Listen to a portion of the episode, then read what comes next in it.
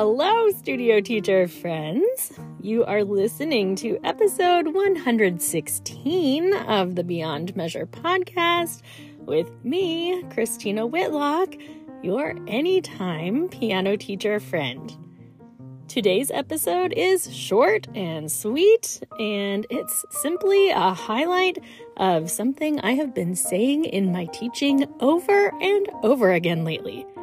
I'm hoping it's something of great value for you as well. A few years back, I had a young student show up for his lesson quite distraught over his piece.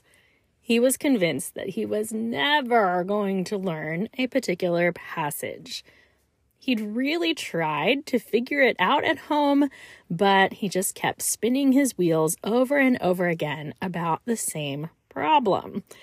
I wish I could tell you what piece it was or what the problem was, but I just don't remember.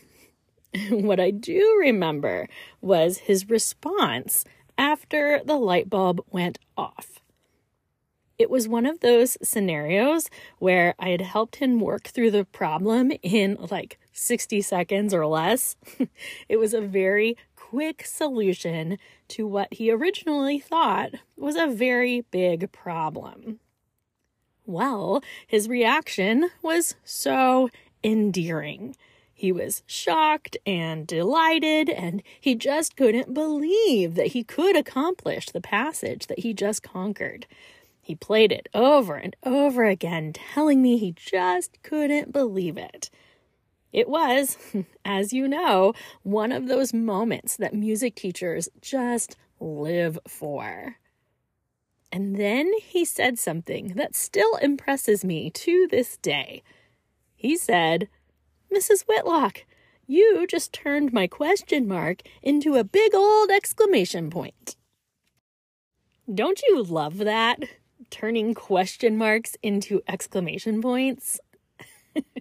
well, I have to thank my little buddy Carter for saying those words. Because earlier this year, as one of my students was warming up, it hit me. When it comes to scales and to pieces that we are prepping for performance or whatever the case may be, don't we need more of our students to play as though their musical sentiment ended in an exclamation point? Of course, what I'm actually looking for are things like confidence, consistency, stability, all things that I ask students for all the time. But since the real magic of teaching is the ability to say the same thing over and over again in as many different ways as possible, this idea really is a gold mine. I cannot tell you the number of sloppy scale players that I have seen snap into shape this year just by telling them that I need their scale to sound like it ends with an exclamation point instead of a question mark. Students always laugh at the question mark thing because they all know when they're working through a scale in, I don't know, what I call exploration mode rather than really playing it in demonstration mode. you know what I mean? You know those precious looks that our students throw us when they finish playing something questionable because they are just dying to know if we thought it was right? I call students out for that look all the time because, of course, I want them to know if it was accurate or not. Enter the exclamation point. Students get that. I mean, assuming they know what punctuation marks are, of course. there is that. And again, it's not like this only applies to scales. Let's talk about repertoire pieces. How many times do we have a student who plays things like correctly? I mean, the accuracy is there, but they are just not fully committed to the piece. The sparkle is missing, the sharpness, the feeling that they are fully in control of the piece that they are playing. You guys, I have spent so many hours of my teaching life speaking words around these ideas. so many words. And now, by and large, as soon as I say exclamation point, my students get it. Of course, this does fit right into my whole perspective about the importance of talking less. There is an entire episode of this podcast dedicated to the importance of talking less. That is episode 42. And I have linked that and several other episodes pertinent to this topic in the notes for today's show. You can find those at christinawhitlock.com slash episode 116.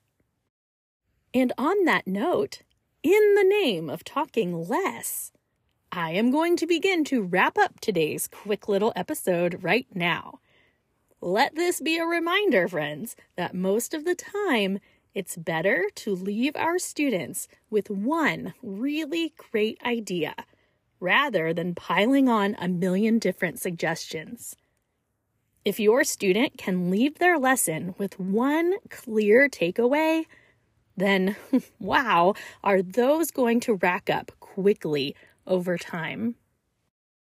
With that, I am grabbing this hefty cup of coffee sitting next to me and I'm raising it to you. Let's toast.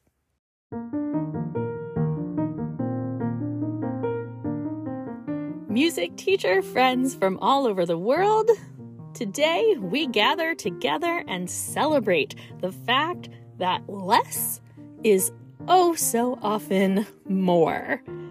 I hope you've enjoyed this little idea of inviting your students to play as though their work is followed by an exclamation point rather than a question mark. It is, of course, just one more idea to put in your teacher toolbox. But hey, who couldn't use more of those? Cheers to finding out what works. Hear, hear.